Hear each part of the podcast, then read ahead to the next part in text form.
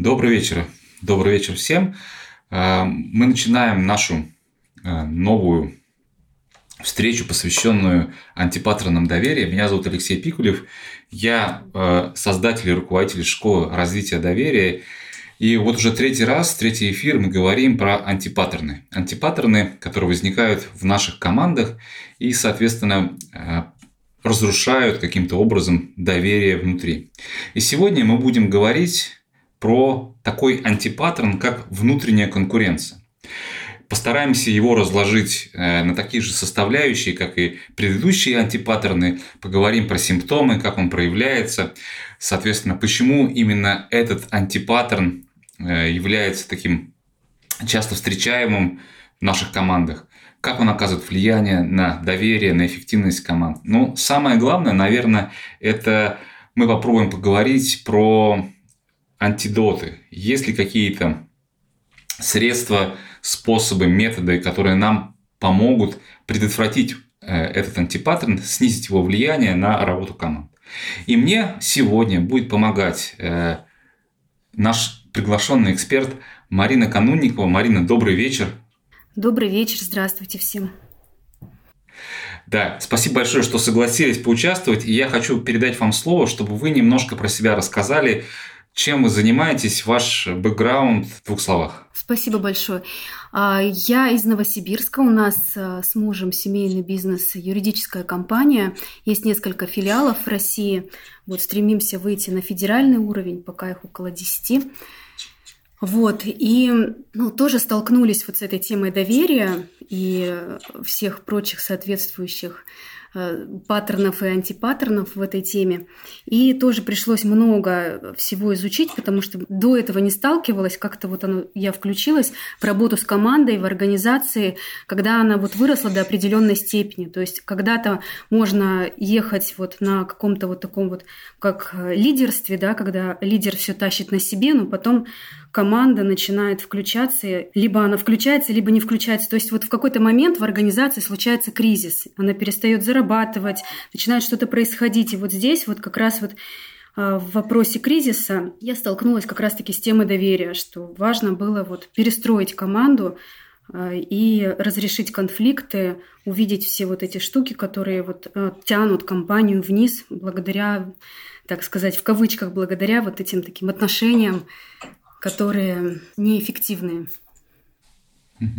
Спасибо большое. Да, это очень ценно на самом деле, когда мы, э, нам удается приводить вот на эфиры э, действительно практиков, которые понимают ценность доверия, не как мы э, прочитали из книжек, а именно пережили, понимают, что как доверие влияет на, ну, по сути, на бизнес, на состояние компании. Вот. И у меня первый вопрос, наверное, такой, Марина, давайте попробуем подискутировать, по пообсуждать. Вот если мы говорим про внутреннюю конкуренцию, и э, было бы интересно проговорить про некоторые симптомы. Вот, на мой взгляд, любой антипаттерн можно, в принципе, э, увидеть отловить по каким-то симптомам, да, и вот интересно было бы услышать ваш, ваш опыт, вот если происходит в компании, в команде какая-то внутренняя конкуренция, внутренняя борьба, как это проявляется, через что проявляется? Я бы сначала еще хотела, знаете, перед тем, как говорить о негативных каких-то моментах конкуренции, хочется отметить и позитивные. То есть сам факт конкуренции, он как бы ну, неплох, я считаю, что если люди, они хотят большего, да, и как-то вот их стимулирует быть лучше, бери больше, кидай дальше. То есть бывают разные люди, которым это наоборот в кайф, им это хорошо и нравится. И вот здесь важно отметить, что ну, вот позитивные аспекты в этом вопросе в том, что ну, люди вот в здоровой конкуренции, они становятся, это их стимулирует, ну как в спорте. То есть ты хочешь просто сделать лучше и больше, и тебе это дает энергию. Вот это, и если это дает хороший результат, и всем хорошо, всем окей, и внутренняя конкуренция никого как-то вот не задевает, да, то это нормально. Но если э, у нас нет результата, мы же здесь как бы э, с одной стороны говорим про доверие и про отношения, но мы говорим в рамках команды, в рамках бизнеса, и если мы видим, что это не дает результаты, и вот самый негативный аспект внутренней конкуренции, это когда нет результатов, к которым бы мы хотели прийти, то тогда есть смысл вот э, на это смотреть и с этим работать. Ну вот я думаю, что вот это самый главный отсутствие результата угу. и отсутствие, отсутствие энергии, отсутствие энергии, вообще желания что-то делать. Да, э, спасибо большое. Да, действительно, отсутствие результата как, э, наверное, как первый признак. Я бы, наверное, здесь еще отметил, добросил бы следующее. То есть, вот на мой взгляд, из моей вот практики, э, э, за такой конкуренции, будем говорить ее нездоровой, да, внутренняя конкуренция нездоровая такая, иногда скрывается какое-то появление страха, да, то есть появляется страх делиться э, там знаниями, делиться какой-то информацией. Не знаю, очень хороший пример, когда э, там каждый из людей ведет свою там CRM, контакты с клиентами, не дай бог кто-то туда заглянет, потому что это будет все считаться как бы провалом. Вот. И на мой взгляд, вот когда такие, такая нездоровая конкуренция происходит в команде, я подчеркиваю, в команде, да, то есть э, каждый тянет в свою сторону, то в этом случае э, появляется некая такая хрупкость команды, то есть мы становимся Э, очень хрупкими по отношению друг к другу. То есть хрупкость проявляется в том, что мы боимся конфликтов, мы снижаем открытость, мы, соответственно, точно э, у нас коммуникации ухудшаются. Да, и это все в итоге приводит к тому, что результат он либо снижается, ну, либо он вообще не появляется, тот результат, который мы хотим увидеть. Есть ли что-то еще добавить сюда? Да, здесь еще вот важный момент а, во внутренней конкуренции. Важно отметить, а за что мы конкурируем. Здесь иногда вот внешне кажется, что я хочу просто да, лучшего результата, быть лучше других. Но глубже, если посмотреть, о чем речь, конкуренция за внимание руководителя. И это происходит именно когда вот такие детско-родительские отношения в коллективе случаются, когда вот а, с одной стороны, когда хочется, чтобы похвалили, может быть, как-то признание получить какое-то вот, а с другой стороны, здесь еще может быть идти конкуренция за безопасность, потому что если ты там не будешь лучше, чем другие, значит, ты будешь хуже, и на тебя все свалятся шишки, и тебя еще там вот как-то от-ата тебе сделают. И тогда люди, э, как бы вот эта мотивация не к там чему-то, да, к успеху, а чтобы тебя вот главное как-то вот ну, в безопасности хотя бы остаться, чтобы тебя вот за это все вот как-то не, не прижали к стенке. Спасибо большое. Вот самое сейчас важное, да, вот следующий наш, наш э, блок – это про причины. Я знаю, что у вас э, есть э, собственные идеи да, по поводу возникновения э, внутренней конкуренции. Давайте обсудим, потому что вот с моей точки зрения, да, я, поскольку такой адепт системного мышления, для меня всегда возникновение вот такого антипаттерна, оно связано в первую очередь с структурными какими-то особенностями, с неправильно сформированной структурой организационной, не знаю, политиками, мы про, про это поговорим. Но вот я знаю, что у вас есть э, собственный взгляд на возникновение внутренней конкуренции. Поделитесь, пожалуйста, было бы очень интересно. Да, я вот э, я тоже системно смотрю, но я смотрю на систему как на живую систему и на человека как на живую систему, у которого есть вот свои вот эти внутренние паттерны так действовать, которые сформированы им в течение всей жизни. И даже человек знает, что вроде бы так нехорошо, и вроде бы он слышал, но он не может ничего иногда с этим поделать. Это автоматические вот такие реакции вот они случаются с нами. Это есть такая внутренняя вот сцепка, если так, то так, и все, и человек даже это не осознает. И вот здесь есть разные вот моменты, как на это смотреть и о чем это может быть. И в первую очередь это э, Первый аспект – это лидерство. Что такое лидерство? Чаще всего это бывает вот, ну, вот желание быть, э, быть лидером – но при этом неумение отпустить, да, и дать побыть лидером другому. И этим а, свойством может быть захвачен как руководитель, так и любые другие сотрудники внутри компании.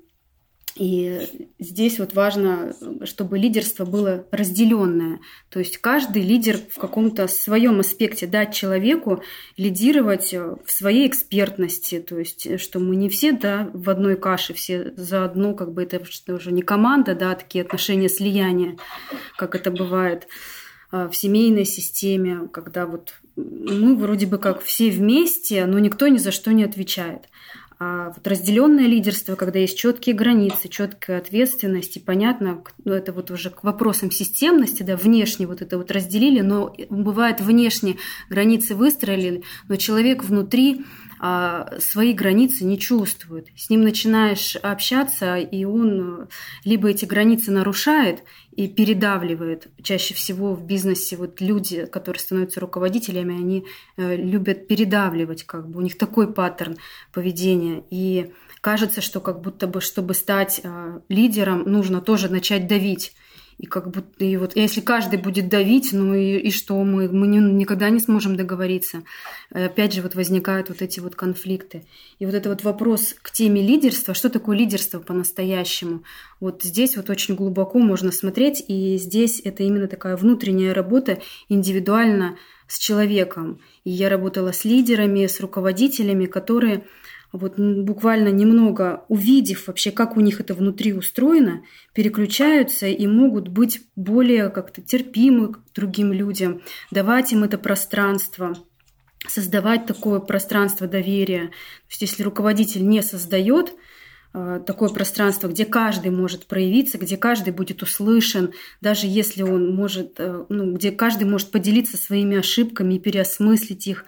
Почему, опять же, да, вот это признать ошибку очень тяжело, потому что тебя за нее накажут. А если у тебя есть пространство, где можно признать ошибку, переосмыслить и сделать по-новому, вот этого не хватает. Вот сюда, а вот сюда, чтобы сюда смотреть, это опять же вопрос уязвимости, а, как это я при всех, да, признаю свою ошибку. И здесь вот э, очень важно проводить такие командные сессии, где мы можем об этом поговорить, а насколько мы вообще готовы вместе туда пойти, потому что очень тяжело пойти туда одному, если все остальные в команде привыкли как бы за ошибки так вот ну, а, обес... наказывать. наказывать, обесценивать, а, смеяться, да, вот ну какие-то вот такие вот вещи подкалывать. И это всегда больно, как, и очень тяжело вот свою уязвимость в такой атмосфере открывать. Но если мы вместе сразу туда идем, то тогда мы как бы вот ну, легче это делать вместе. Ну, да как это в мультфильме, да, когда котенок Гав, там, они давай бояться вместе. И вот когда мы уязвимость вместе проявляем, что нам всем страшно признавать свои ошибки, тогда это не так страшно становится. Угу, спасибо большое.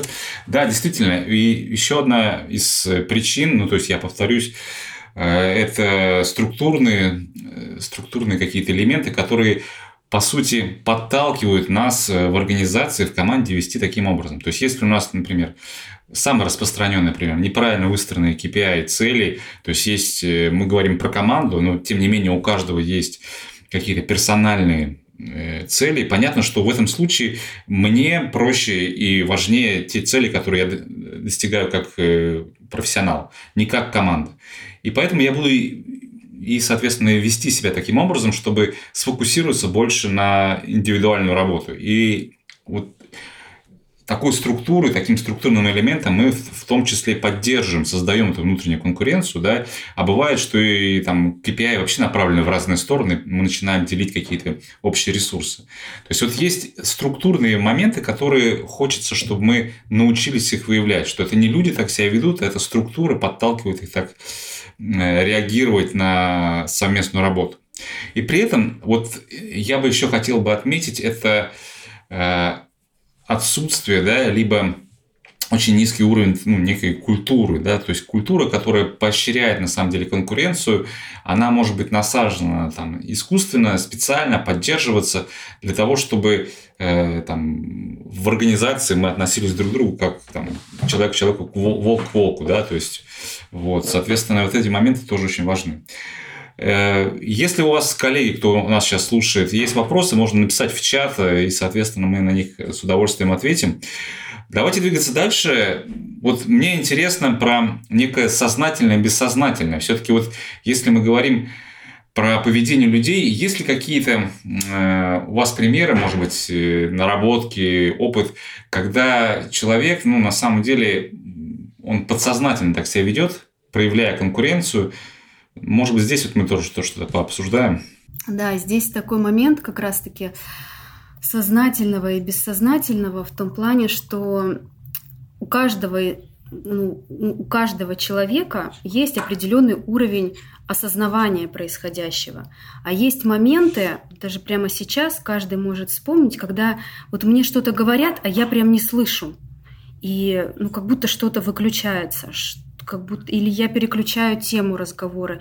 Какие-то темы мы просто можем не воспринимать, либо что-то мы слышим, о чем-то говорим, и нам это становится неприятно, мы начинаем закрываться, как-то с этим бороться. И когда мы говорим о бессознательных процессах, это внутренняя динамика. Что со мной внутри в этот момент происходит? И вот работа в этом смысле это про то, чтобы посмотреть как индивидуально, так и в командной работе можно такое делать. Что происходит с нами на, во, во внутренней динамике, какие внутренние процессы, какие внутренние фигуры начинают проявляться.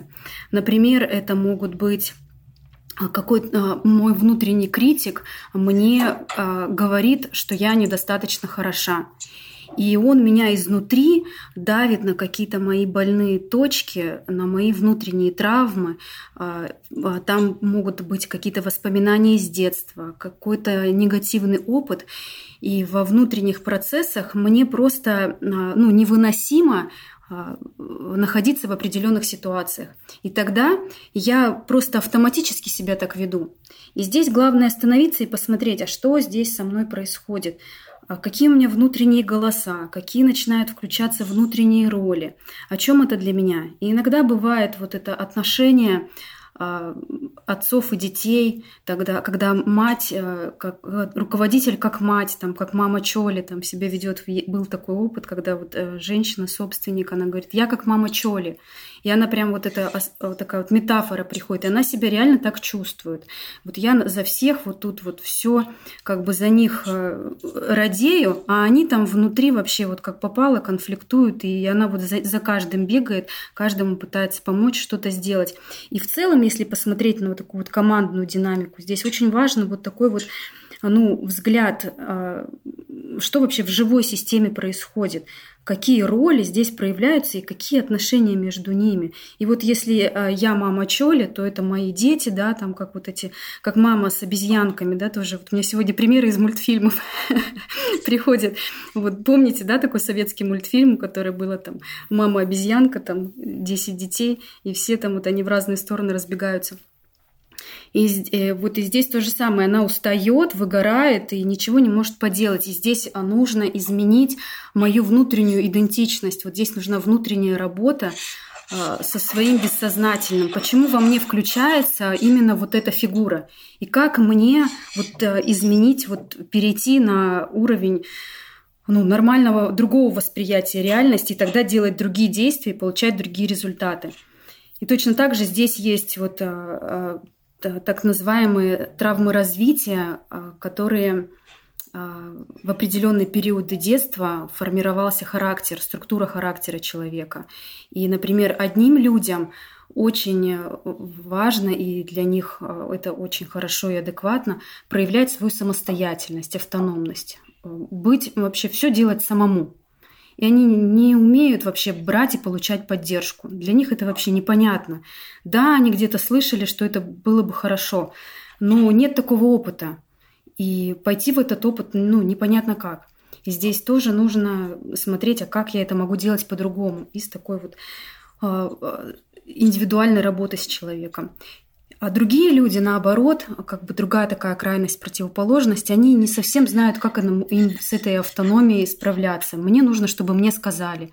И мы тоже знаем, да, такие сотрудники, которые, ну вот, дай инструкцию, буду делать, не дашь инструкцию, я не знаю как. То есть и каждый вот это такой характер человека, который сформирован э, ну, годами, да, и мы тут как будто бы думаем, что можем это вот так вот раз взять и изменить. Это можно изменить, но когда сам человек включается в процесс изменений, когда сам человек хочет измениться, но когда руководитель или наемный внешний э, консультант, коуч э, заходит э, с позиции «сделайте что-нибудь с ними», и я такой, я тоже вот из этой позиции э, одно время действовала.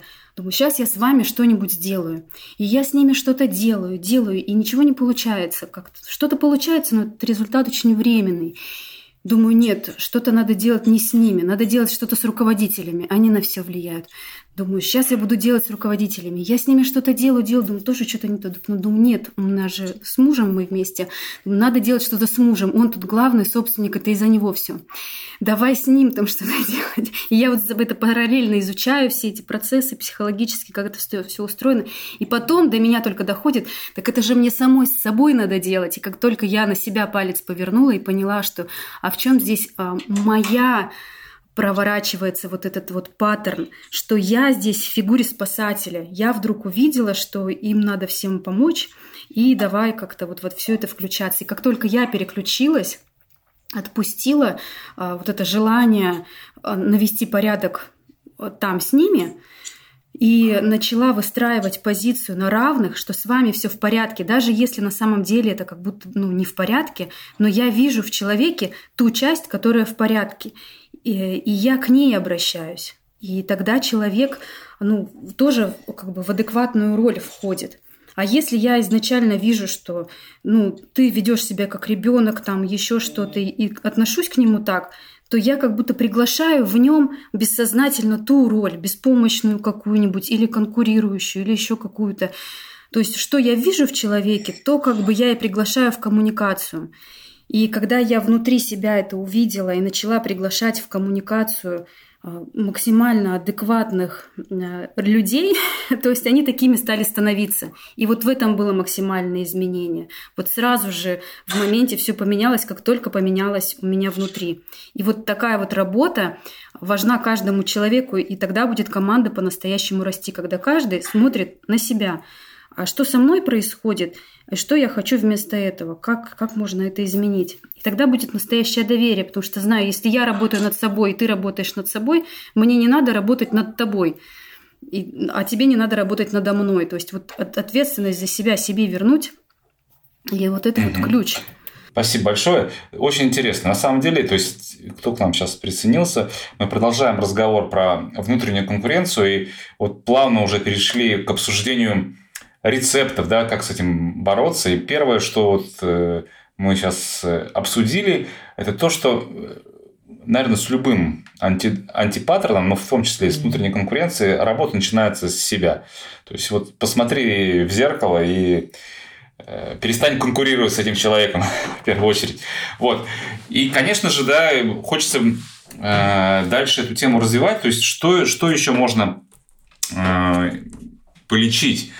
Что влияет, да, что окажет влияние на этот антипаттерн, что его минимизирует, это, конечно же, э, ну, поскольку причина его возникновения это в том числе и неправильно выстроенные процессы и структуры, соответственно, э, мы эти вещи, эти моменты тоже э, можем пофиксить в любой компании, в любой команде. То есть, если мы начинаем это минимизировать, соответственно, перестраивать систему KPI, да, перестраивать систему управления, процессы, Э, убирать условия, которые заставляют людей конкурировать между собой. Ну, конечно же, чтобы эти осознанные шаги сделать, нам нужно в первую очередь научиться, ну, то есть э, научиться двигаться в свою сторону. Окей.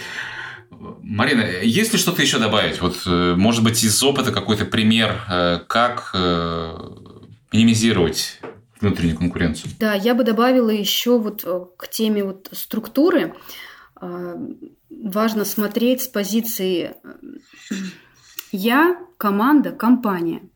Да, я э, команда, система. И вот то, о чем вы сейчас говорите, да, вот э, KPI, вот системные вещи, это только треть всей вот структуры компании. Команда это то, это, это мы, как мы внутри взаимодействуем, наши отношения, и я, я лично, как я вот в этом всем, как я к этому отношусь. Когда мы смотрим вот на этих трех уровнях, то гораздо глубже можно ситуацию разобрать. И здесь еще очень важно вопрос целей, целеполагания. Хоть это как-то кажется такая вроде бы понятная тема, но она очень глубокая, потому что цели внешне, мы можем говорить о неких внешних таких вот результатах, к которым прийти хотим, но внутренне я как человек, для чего мне, ради чего большего, какие там стоят за этим ценности, а, я чего я хочу на самом деле. И особенно бессознательные цели, которые начинают включаться. Да, я хочу завоевать а, внимание а, руководителя, я хочу всем что-то доказать, потому что, опять же, внутри э, есть какая-то часть меня непризнанная, и я сам себе, себе ну, не доверяю в чем-то, и тогда мне приходится внешне это как-то отыгрывать. И вот здесь вот про доверие к себе э, очень важно тоже вот в эту сторону смотреть. И если на уровне компании, то очень важно поработать с темой миссии, с темой ценностей. Если вот здесь э, какой-то вот люди сходятся на ценностном уровне, то им легко потом договориться и выстроить отношения доверия. Если мы на уровне ценностей не сходимся, нам в принципе по жизни важно разное, то здесь важно уметь еще отпускать. Когда мы начали работать э, с темой ценностей и э, с темой доверия, то часть людей начали увольняться и уходить. И даже если это были хорошие сотрудники, ну как-то и было жалко отпускать, но мы в любом случае расставались в хороших отношениях, мы понимали, что ну, человек сам понимал, что ну мне дальше в другую сторону. Я хочу развиваться в другом направлении сейчас. И мы расставались. Но в то же самое время были э, моменты, когда мы понимали, что человек э, сидел на своем рабочем месте, и как, пока его не трогали, он как бы сидел и, и делал, а, делал вид, что работает. А, мы обнаружили воровство, а, и ну, это было просто, был такой шок. То есть внешне, да, человек улыбается и говорит, что все в порядке, там созванивается, отчитывается о результатах, но внутри тут не то, что конкуренция, он вообще сам по себе отделяется и ведет параллельно какой-то свой бизнес на наших клиентах. И это прям, ну, вообще вот такой вот нонсенс, когда мы вроде бы тут про доверие, и доверие это оказываем, а человек вот там вот это доверием вот так вот пользуется. И вот в этот момент я поняла, что здесь же тема доверия часто вот первый такой вот э, момент, что как будто бы э, что, как же я хотела сказать, что доверие, не давать нужно доверие, что не я должна доверять другим людям больше, а сделать так, чтобы люди мне доверяли. И вот эта вот тема воровства или когда люди уходят, это значит, они мне не доверяют. И это вопрос к тому, опять же, к себе, почему они мне не доверяют, что я могу сделать, как мне нужно вырасти, что мне хочет жизнь сказать через эти ситуации. А, чтобы люди больше мне доверяли, как мне вырасти вот в своем лидерстве, как руководителям нашим вырасти в своем лидерстве, чтобы им люди доверяли. И вот, э, вот, такой, вот такой взгляд на доверие, он дал больше эффективности, чем выстраивать так, как сделать так, чтобы я доверяла людям. Очень интересная мысль. На самом деле это прямо резонирует, наверное, вообще с э, миссией э, нашей школы, что все начинается на самом деле с тебя, да, то есть доверие, любое доверие начинается с тебя, да, если э, то есть мы привыкли требовать что-то от других людей, но на самом деле важно, чтобы они начинали нам доверять. Вот и все. Вот, вот и просто. То есть не нужно никакого кредита доверия давать, нужно просто сделать так, чтобы люди тебе доверяли, и тогда, наверное, что-то будет по-другому меняться. Мне хотелось бы еще раз э, обратиться к нашему гостю, Марина. Вот мы поговорили про внутреннюю конкуренцию, про причины, про симптомы. Что можно в качестве такого резюме, рекомендации от вас, вот короткое, как, не знаю, как выстрел, да, э, какой важный поинт, чтобы вот мы и наши слушатели унесли с собой э, два-три слова про внутреннюю конкуренцию как э, с ней работать, бороться. Здесь я бы как раз хотела добавить тот момент, который я не сказала, но он ключевой. Это внутренний ресурс. Насколько я внутри себя устойчива и насколько у меня есть внутри энергии и ресурса справляться с любыми трудностями.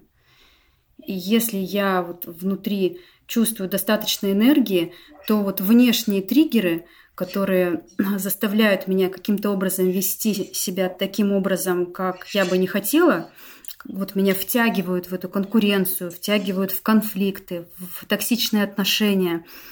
А, и это очень много энергии забирает. Но если я возвращаю внимание к себе, выстраиваю свои границы, понимаю, в чем моя ответственность, тогда я возвращаю себе ресурс. И вот здесь очень важно понимать, мы сейчас а, вот эту рекомендацию кому даем? Сотруднику, который находится вот в этой внутренней конкуренции, или как а, эксперту, консультанту или руководителю, как вот эту внутреннюю конкуренцию а, стабилизировать. То, что я сказала, оно больше относится, наверное, такой к личной, к, э, к себе, и это относится к каждому. Вот как с командой поработать, это про лидерство.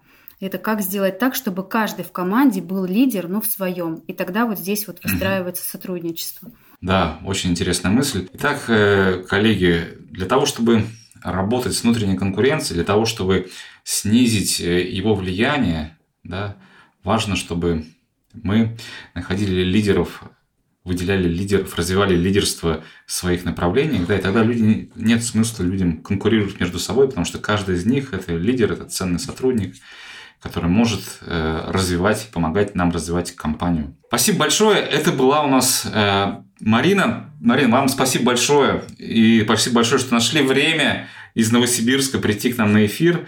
А я напомню, что у нас идет, проходит серия э, эфиров, которые называются «Антипаттерны доверия», в рамках которых мы обсуждаем с, разным, с разными экспертами, практиками, теми, кто работает с настоящими компаниями, сталкиваются с э, различными проявлениями этих антипаттернов и, конечно же, через свой опыт находят возможности работать, минимизировать их влияние и видят, самое главное, ценность развития доверия для себя, ну для своих организаций. У нас будут еще эфиры не отключайтесь, да, в среду у нас ждет очередной эфир, он будет немножко не связан с антипаттернами, э, называется «Сладкая доброта», вот такая вот, э, такое название, анонс будет сегодня или завтра опубликован, про что это будет, чуть попозже поговорим, а сегодня мы завершаем, спасибо вам большое, кто с нами был, и запись у нас скоро появится на наших подкастах, всего вам хорошего, хорошего вечера, всего доброго. Спасибо, до свидания.